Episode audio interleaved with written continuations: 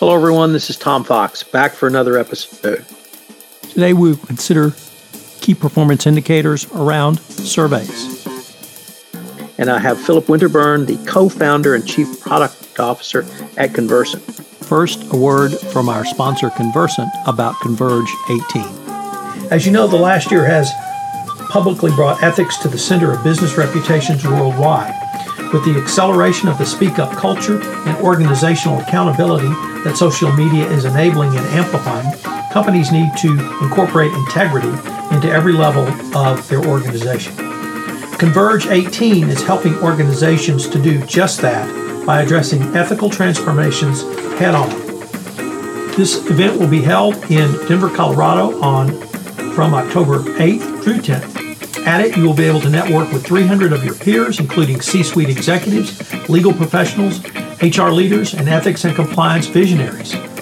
Gain insights from 35 speakers, including such prominent speakers as Wei Chin, Steph Vogel, the NBA's Deputy Chief Compliance Officer, and Carol Switzer, President of OCEG. You will bring home actionable takeaways to your compliance program from a variety of sessions, including two keynotes, five general sessions, 12 based roundtables, and 18 interactive breakout sessions for you.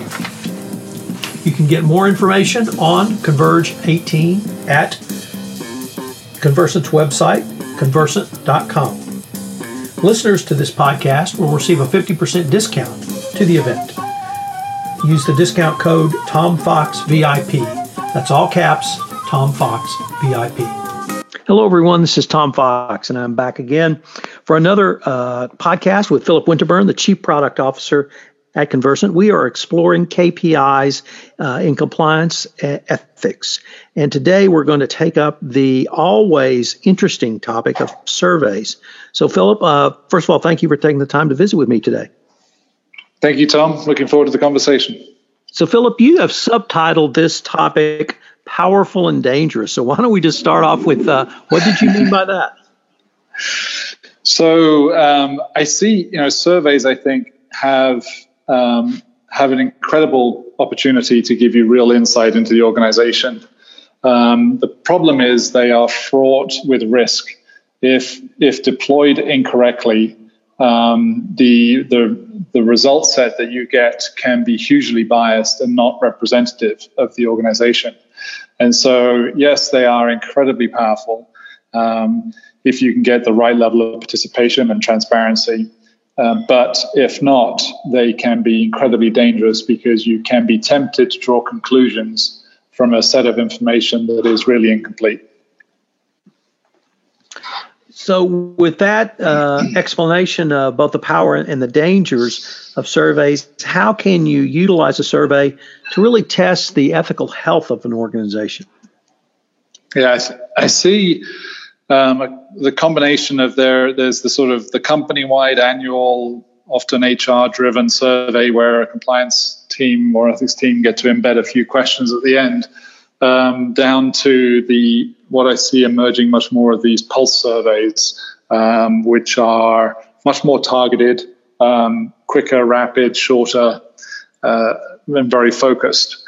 And so I'm a I'm a big fan of the pulse surveys. I think it allows you to be much more uh, surgical in your analysis. Um, and so the the measurements around that. I mean, there are a variety of standard questions out there that, that organizations use um, that everyone can pull down and, and, and leverage. But to use those to really test the perception of the of the team um, as to the ethics of the organization, the the fairness of the organization, the um, ethical health of the leadership.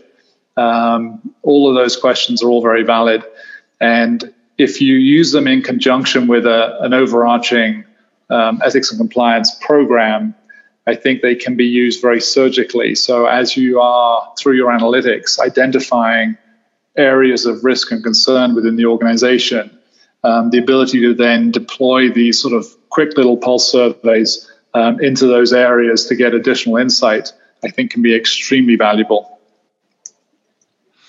Would it be uh, uh, perhaps not fair, but could could you craft a survey uh, with uh, similar questions, but uh, survey those who might be looking at the organization from the outside.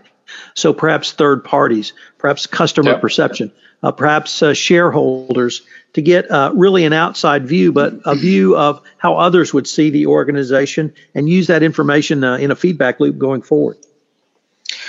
Yeah, I think you absolutely can. Um, obviously, participation is key in these things, and and so the communications around those, especially when you're going outside the organization, would have to be even more robust um, to get the rich participation that you want, so that you are getting a representative response set.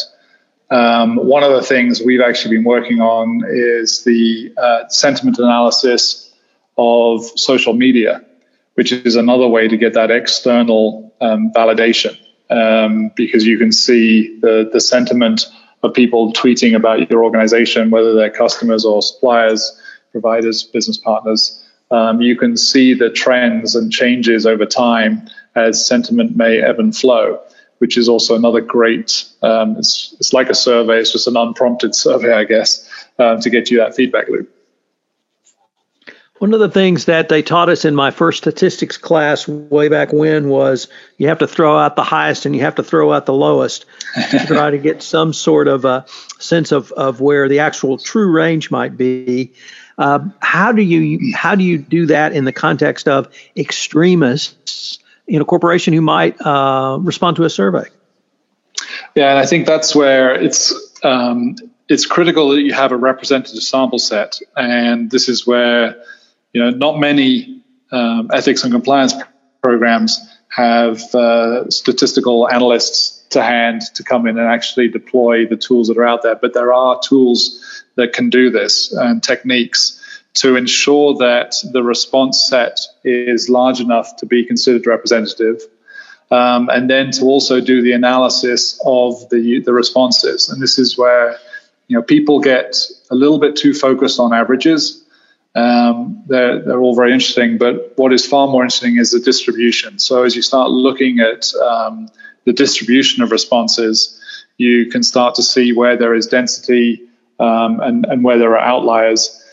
And sometimes throwing out the top and the bottom is the, the right approach. Um, sometimes you'll find that there is a whole cluster up at the top. Uh, who knows? But it's a, it's a matter of really understanding the data set and understanding the sample size to ensure that you aren't just getting the extremists, which is always the risk you take with these things. If you don't get enough people participating, um, the people who are motivated to take the time to fill out a survey are the ones that have a strong view or a strong opinion, whether that's positive or negative. So you'll tend to get skews to the extremes um, rather than hearing from the silent majority who may not feel particularly strongly motivated to answer the questions, which goes to you know why it's so important to have a really robust communication program um, around any survey that you do. You know, you, you have to ensure um, and try and drive participation. Uh, and you do that, you know, obviously we talked a little bit earlier about anonymity, but giving people the belief and understanding that they can be anonymous uh, in that process so that they feel safe in participating is critical. And so that, that communication process ahead of any surveys that you do is key. And then the communication process after the survey as well is just as important. People need to hear and understand that their feedback has been in, understood and incorporated um, and acted upon. Um, and then it's something, it's, it's like trust, you build it over time, right? So as they, as the employee base get used to these surveys and get used to them um, not having negative consequences and get used to seeing action taken within the organization as a result, that will all gradually increase participation. To ultimately, you'll get to the point where you have enough participants um, to actually use the data um, to, with real value. Philip, I've uh, of course, had the the privilege of, of interviewing multiple persons for my podcast and writing several blogs uh, over the years. Uh, one of the things that uh, compliance officers will often share with me is that uh, we made this change because of an employee survey, or we made this modification, or we use this information in some way, and they're quite open about sharing within the compliance community that they may have made a change based upon an employee survey. Would you advocate that the chief compliance officer or, or a compliance professional perhaps turn 180 degrees and make that same announcement internally that we've actually done something based upon employee feedback and celebrate that as well? Absolutely. I wouldn't, yeah, I wouldn't even recommend it. I think it's absolutely required. I think if, if you have that wonderful opportunity where the employee feedback that you've given, you've received has um, stimulated a change within the organization uh, that you can celebrate and announce, I think that is something that will without doubt drive improved participation in the future. It also, uh, you know, we talked in another podcast about organizational justice and fairness. Um, it also reinforces that if people believe they're being heard and their opinions are respected, uh, you will increase employee engagement and um, uh, satisfaction within the organization as well. So you absolutely have to do that if you have that opportunity. We're near the end of our time, but I uh, I had uh, one more question that we've touched on throughout. But I was wondering if you might sum up uh, in one sort of section some of the common pitfalls you've seen in surveys. Yeah, I think some of the common pitfalls are um, failing to c- communicate ahead, so failing to educate the employee base on what this is, um, that it's anonymous to reinforce that message I think it's more than just an email going out. This has to be something that is um, managed through the organization, like any change management communication, to really ensure, especially for the first time, to ensure people understand it and drive that high engagement. Um, I think failing to communicate afterwards the findings and the key actions coming out of that survey uh, will would erode um, trust in that process. So that is absolutely key. Um, and then the, the other piece that we've sort of touched on is really driving the anonymity message. If if employees don't believe they can be anonymous in the process, you will most likely not get them engaging in it. So you really have to push that message hard and make sure people understand that they are protected. So, Philip, unfortunately, now we are at the end of our time. Uh, I've been visiting with Philip Winterburn, the Chief Product Officer at Convercent. Uh, we've been visiting on surveys, how they can be both powerful and dangerous. Philip, uh, thank you again. Thanks very much, Tom. I really appreciate it. Hello, everyone. This is Tom Fox again. I hope you've enjoyed this episode, and I hope that you will join me at Converge 18. We're going to have more discussions about KPIs. I'm leading a session on this. Once again, you can get a, up to 50% discount uh, to Converge 18 by using the code TOMFOXVIP. That's T O M F O X V I P. Thanks again for listening, and I hope you'll join me again.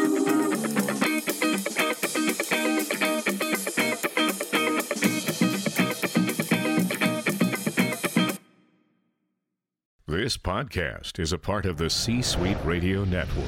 For more top business podcasts, visit c-suiteradio.com.